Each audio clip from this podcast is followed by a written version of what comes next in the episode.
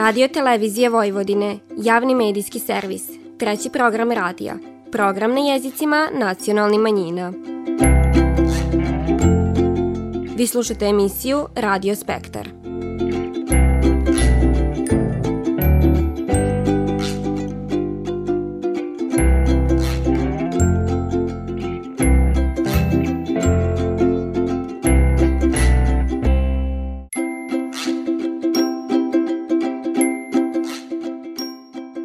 Lijep pozdrav poštovani slušalci, vi pratite program na bunjevačkom jeziku. U iščekivanju Božića u bunjevačkoj zajednici je svake, pa tako i ove godine, prisutan praznični duh, koji se iskaziva kroz razne programe. Božićnjak, ko autentični prikaz mista Isusovog rođenja, centralno misto ima na Božićnom mastalu, a on je i povod radionice izložbi – Ovog puta donosimo dio atmosfere kako se izložbi, tako i s radionicama na kojima su izrađivane figurice za ovaj kultni kolač. Kraj godine prilika je i za božićno-novogodišnji koncert pod nazivom Duhom ljubavi, koji je po 11. put organizovalo Udruženje građana Bunjevačka kasina.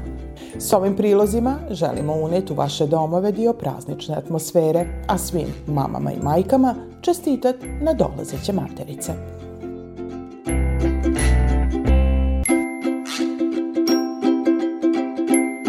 Vi slušate program na bunjevačkom jeziku. Nek su slavne materice i čestiti oci. Iđite, dico, čestitajte i paloru sudan dajte. Za starije ona jeste. Čekaju vas materice, čekaju vas oci, Lipe pune jabuke međorima, lipe i crvene, a bugeri u njima napola zabodeni. Čestitka za materice i oce od strane učenika koji pohađaju bunjevački jezik u osnovnoj školi Vuk Karadžić u Bajmaku upotpunila je program otvaranja božićne izložbe koju 20 godina unatrag organizuje Bunjevački kulturni centar Bajmak. Bila je to prilika da se upravo najmlađi pokažu svojim radovima, ramen uz rame s iskusnim izlagačima koji su još jedare dali mašti na volju. Nuz nezaobilazne dekoracije s motivima Božića i Nove godine izlužbu su krasili i radovi dice, kako oni praznični, tako i oni koji u svako dobo godine predstavljaju izraz narodnog stvaralaštva i to u tehniki slame. Kako divane izlagači, i slama je sastavni dio Božića – To je misto Isusovog rođenja, a upravo taj dio godine najmlađi s nestrpljenjem iščekivaje. Čekam Boži zbog e, običaja koji se, mislim, poštuju i zato što ima ovaki, ovakih izložbi i zato što, mislim, to je kao božićni duh. Volim i poklone i da čestitam Božić i isto i večeru i badnje veče i E, to je period u kojem je sve drugačije od ostatka godine. S istim nestrpljenjem blagdane iščekivaje i stariji. Iako je na njima najveći dio obaveza, porodica je ta za koju ništa ne pada teško, a vrime praznika i prilika da bude na okupu. Uglavnom se trudimo da budemo što više zajedno, što više na okupu, već su kraći dani, znači uspevamo da se nađemo, da se družimo malo više, da se pripremimo za taj praznik, spremamo zajednički hranu, što nam čini svima zadovoljstvo, znači posebno i starijim članovima porodice, tako isto i mlađima. I trudimo se da se što više družimo i što više da smo zajedno. Tradicionalna večera, zabanje veče, nezaobilazni božićnjak, mlado žito i grana, a pod njom pokloni, prva su asocijacija na Božić. U isto vrijeme to je i motivacija koja svake godine okuplja volontere u Bunjevačkom kulturnom centru Bajmak kako bi pripravili izložbu. Kad je u pitanju veliki hrišćanski praznik, jedan od najvećih Božić, mobiliši se veliki broj familije u Bajmaku i to je pravo kako da kažem, zadovoljstvo učešćem svih članova porodice u pripremanju eksponata za izložbu, a posle sa izložbe se pripravlja u kući, tako da kažem, ovaj, i za materice, i za oce, i za badnje veče, što je i najvažnije u svemu ovome, naravno i prvi dan Božića. I, i nama je to zadovoljstvo samim tim što ljudi i porodice radosno to priželjkuju, dočekuju. Božićna atmosfera obogaćena detaljima upotpunjiva prazničnu idilu, a vrijeme i trud koji se ulažu odraz su poštivanja, vire, tradicije i kulture. Na izložbi su divanili Nataša Jurić, Giza Novak i Branko Pokornić. Vi slušate program na bunjevačkom jeziku. Život teče u laganom ritmu.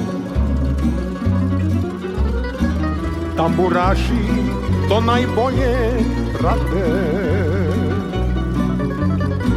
To pod konja sa osmehom žena. Često noću u moj život svrate To pod konja sa osmehom žena. Često noću u moj život svrate Kad se sitim pisme od nedavna. Uhvati me neka čudna seta. Pa mi često na um padnu riči Ne mogu se tačno setit leta. Pa mi često na um padnu riči. Ne mogu se tačno setit leta. Krenuli smo svak na svoju stranu. Ne živi se više ko nekada. Čini mi se sudbina me steže. Pa se neću vratiti nikada. Čini mi se sudbina me steže. Pa se neću vratiti nikada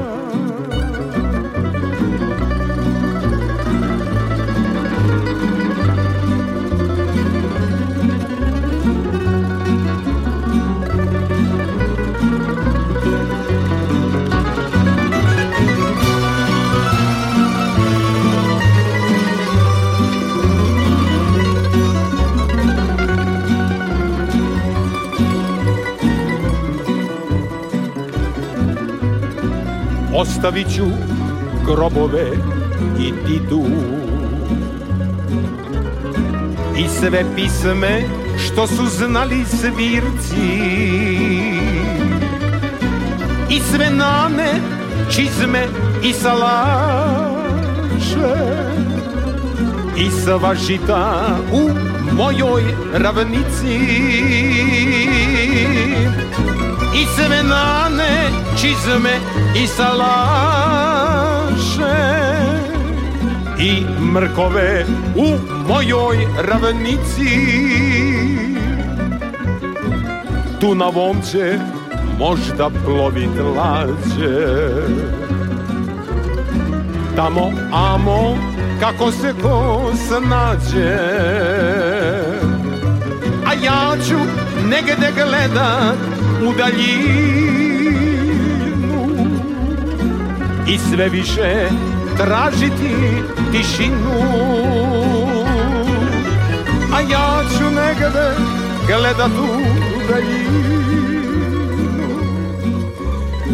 I sve više tražiti tišinu. A ja ću negde gledat u daljinu i sve više tražiti tišinu.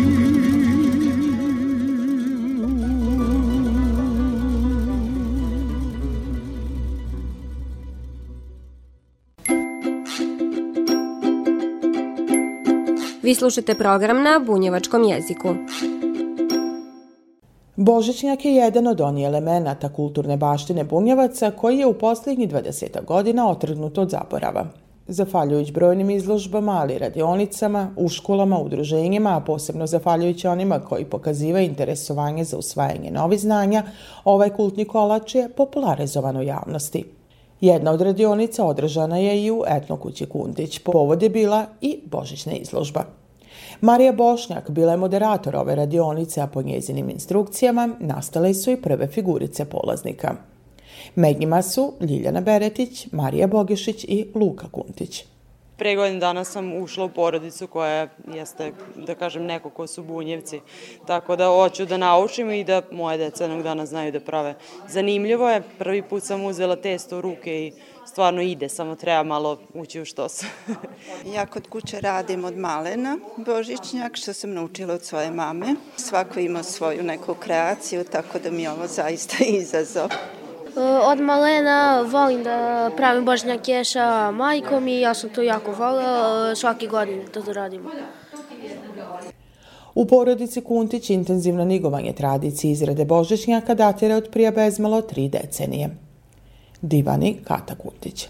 1998. godine kad smo radili prvi festival Bunjevačkog narodnog stvaralašta, projekat Kuda Bunjevke, Ivica je predložio da na, tom, na toj prvoj etnoj izložbi obavezno postavimo i Božićnjak Međutim, ja moram kazati da sam za njega onda samo čula i čini mi se da ga nikad nisam videla kod mene u kući se to nije radio, Ivica je zato znao. I onda smo pokušali naći ko, od koga bi dobili Božitnjak da imamo na etnoj izložbi i uspeli smo naći, znači Vita Radnička, Radnić je onda ovaj, napravila nam Božitnjak i Marija Bošnjak, naša maca. Figurice nastale na ovoj radionici svoje misto naše su na izložbi. Kod dio tradicije bunjevaca slama je materijal koja svoje misto imaju u vrime Božića. Slamari su se ovog puta oprobali s tistom, med njima i Slavica Zvekanov. Za prvi put ja sam jako zadovoljna. Sama sam zakuvala i tisto, sve je dobro bilo. Mislim da nisam pogrešila u figurama. Što sam naučila, napravila. Eto, ove godine prvi put će kod mene biti božićnjak kod grane. A izložila sam i Anđelčića i na taj način ja se evo pripremam i ulazim u ove naše božićne svetkovine. Ja i moje ukućani i moje unučad. Svako ko se bavi bilo kojom vrstom narodni rokotvorina na sličan način provodi gotovo cilu godinu. Međutim, kako divan i Ljubica Mandić, vrime pred Božić je uvijek posebno. To je sad sasvim nešto drugačiji, mesec bogatiji, puno više doživlja puno više planova za, ovo, za de, decembar. Naravno, tu se djeto idu materice, znači ovaj, opet pripravljanje i svečanog ručka, podila poklona. Sad imam i kome da poklanjam i to je njima interesantno i naravno sam čin o, kićenja. Kod nas je stvarno još ostalo tradicija da se kiti grana na badnji dan i to je njima, oni već čekaju kad će du, šta će du. E, pomogli su mi oko ukršavanja ovih novih e, aranžmana što sam radila, ove nove dekoracije, kugle. Vinčići, kugle, aranžmani, betlemi, sve su to sastavni dilovi vrimena koje je prid nama, a kruv, el kolač koji se tradicionalno pripravlja, odslikava i ranu svog svita – Za dužijancu to je somun, za uskrs i božić pleten kolač. U vezi s tim je i pričest, a ova izložba bila je prilika da se vidi kolekcija hostija Subatičke biskupije u vlasništvu Etnokuće Kuntić. O njima divani Stipan Budimčević.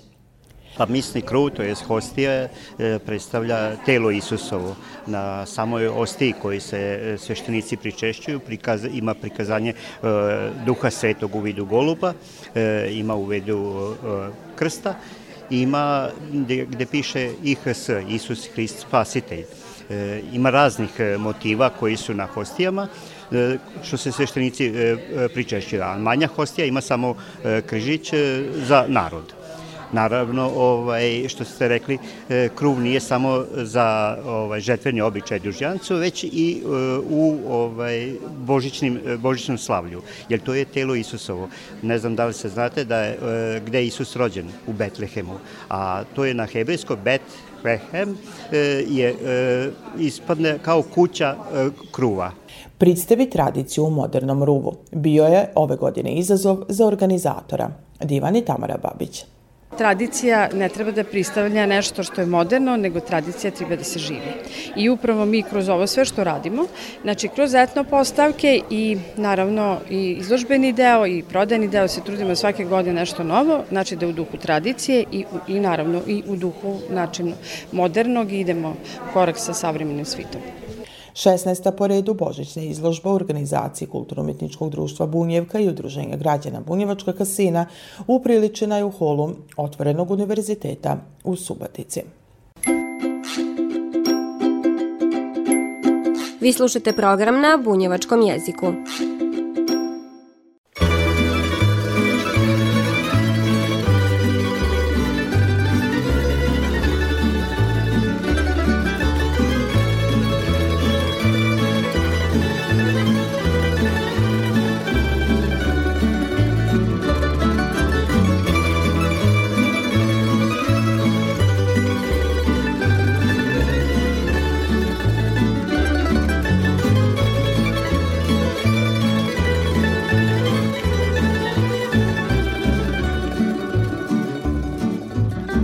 Da vrime rane liči Ne bi bilo ove tuge. Ne virujem ja u riči Niti krivim ljude druge. Tek sitim se našeg peše Ko da priko puta sidi. Koliko kaže konje voliš Toliko ti duša vridi. Uzmite mi od života sve što imam, što sam steko Ali ne dirajte uspomene, jer mladost je već daleko. Uzmite mi od života sve što imam, što sam steko Ali ne dirajte uspomene, jer mladost je već daleko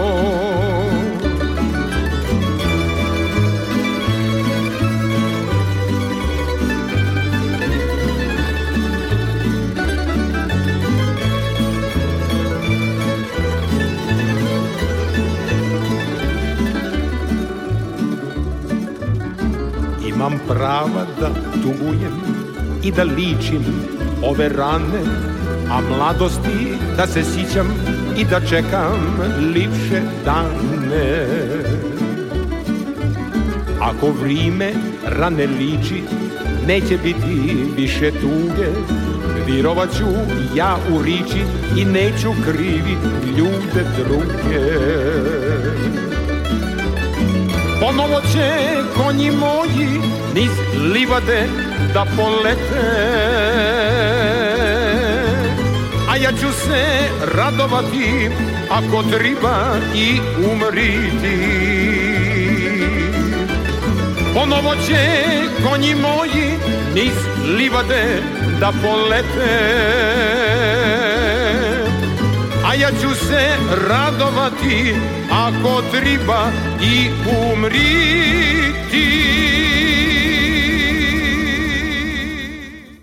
Vi slušate program na bunjevačkom jeziku.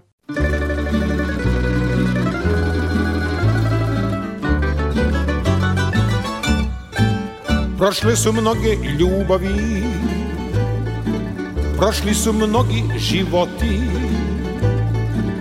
I ovo naše prolazi A vaše dolazi. Sve što se zbilo nestaće i ovo naše prestaće a vaše vrime doći će ali i proći će. I posle svega ostaće pisma koju će pivati svi. I niko nikad saznati neće da si u pismi ti. I samo ti, jedino ti, moja ljubavi.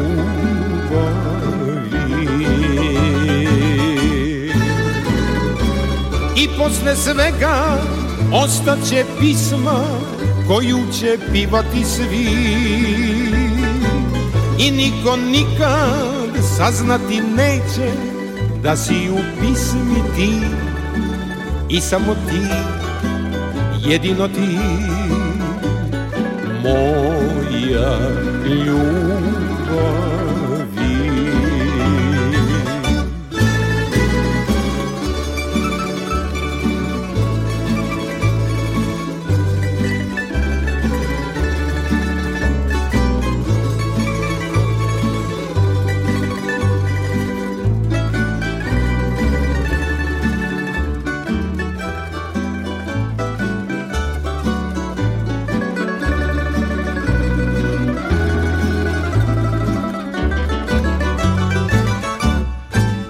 Uzalud laži prevare Uzalud zamke zavere. Ne vridi suze kajanje Kada život jedan je. Nek ti go svira muzika Uz puno toplih treptaja. Hoću da budem pijan sam od tvojih dodira I posle svega ostaće pismo koju će pivati svi. I niko nikad saznati neće da si u pismi ti. I samo ti, jedino ti, moja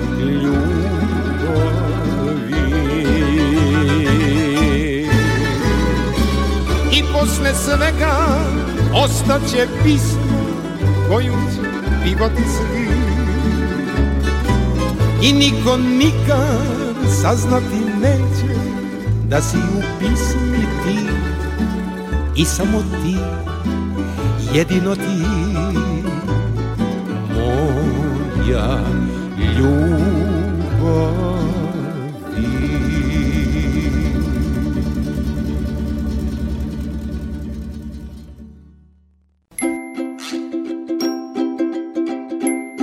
Vi slušate program na bunjevačkom jeziku.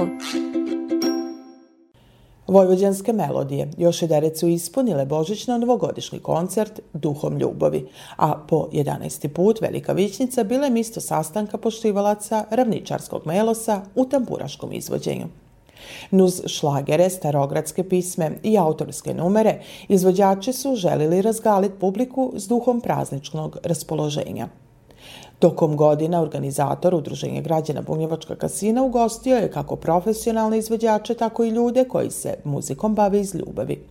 Tako su se ove godine Subatičanima predstavili Boro Platiša i kafanski svirače. U svojem repertoaru izveli su i autorske numere, a bila je ovo prilika i za njevo predstavljanje javnosti.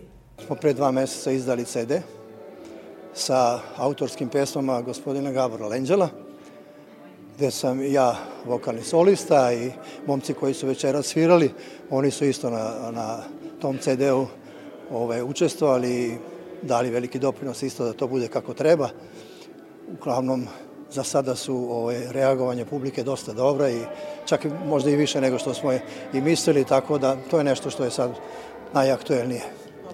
Tamburaški orkestar Društva lekara Vojvodine Srpskog lekarskog društva iz Novog Sada tamburaškom muzikom dočarao je autentični melos ovi prostora. Bila je to prilika za pitanje da li muzika liči. Odgovor daje hirurg u penziji, aktivni tamburaš ovog društva. Svetolik Avramov. To smo nekad govorili bolesnicima, pa je čak ovaj i Pero Zubac, naš poznati pesnik koji je napravio Mostarske kiše i tako dalje, napisao da je njihova pesma lekovita kao i njihove reči i da je to u stvari lek. Ne znam da li je lek, ne bavim se muzikoterapijom, ali u principu čim vole ljudi to da slušaju, znači da im prija. Doprinos koncertu dao je Milan Prunić, vojvođanski kantautor interpretator koji je u svojem bloku predstavio svu specifičnost vojvođanske tamburaške muzike. Pisma je njegov život, ali i najljepši način da se svit uvede u pristojeće praznike. kao što kaže pesma Zavanje put za salaš moj, sve lepo što u životu znam. Evo, to je Vojvodina, to su ljudi, evo vidite kako su me primili ljudi, zaista divno i svaki put, ovo je meni već ne znam koji put da gostujem i u Subotici i u ovoj sali i zaista se osjećam, ne mogu, malo je kad kažem kao kod kuće, kao među, svo, među svojima. Eto, ja se trudim da ja i eto Zvonko i još par ljudi, Zoran Mulić i skodno svako svojim mogućnostima da sačuvamo tu lepotu naše pesme i, i, i našeg ponašanja i našeg života. Koliko uspevamo tome, ne znam, ali zaista čast mi i svaki put sa radošću dolazimo ovde. Eto. Lepo mi je, znate kako kaže, lepo je nekom, lepo ti je kad te lepo dočekaju, a još ti je lepše kad te lepše isprate.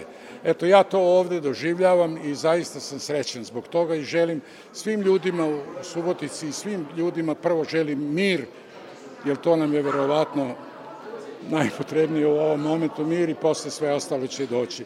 Što je rekao pokojni Balašević, samo do rata ne bude. Srećna nova godina i valjda će dati Bog da bude mir.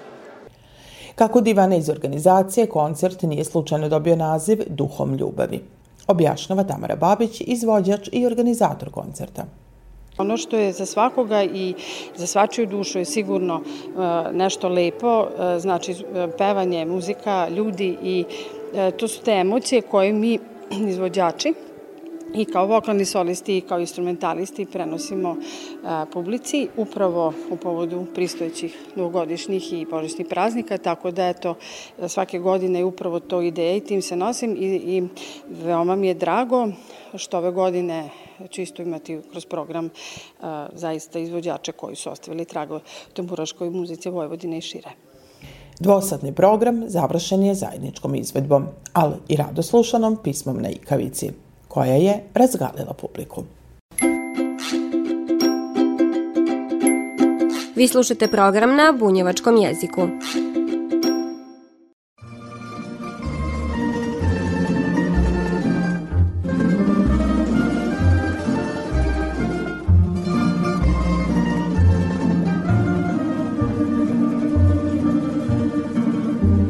Zavejan je put za salaš moj. Prođe maj i nesta ptica poj. Vratiti se neću moći, ne mogu tom stazom proći. Zavejan je put za salaš moj. Vratiti se neću moći, ne mogu tom stazom proći, zavejan je put za salaš moj.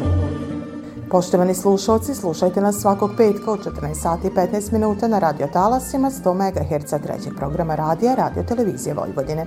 Ovo izdanje je za vas pripravila i kroz emisiju vas vodila Nataša Stantić. Do slušanja kroz nedelju dana, svako dobro i s Bogom. Ostatamo moj najlepši san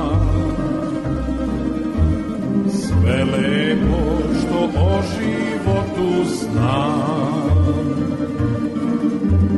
Podsjetim se svake noći Ali nazad neću moći.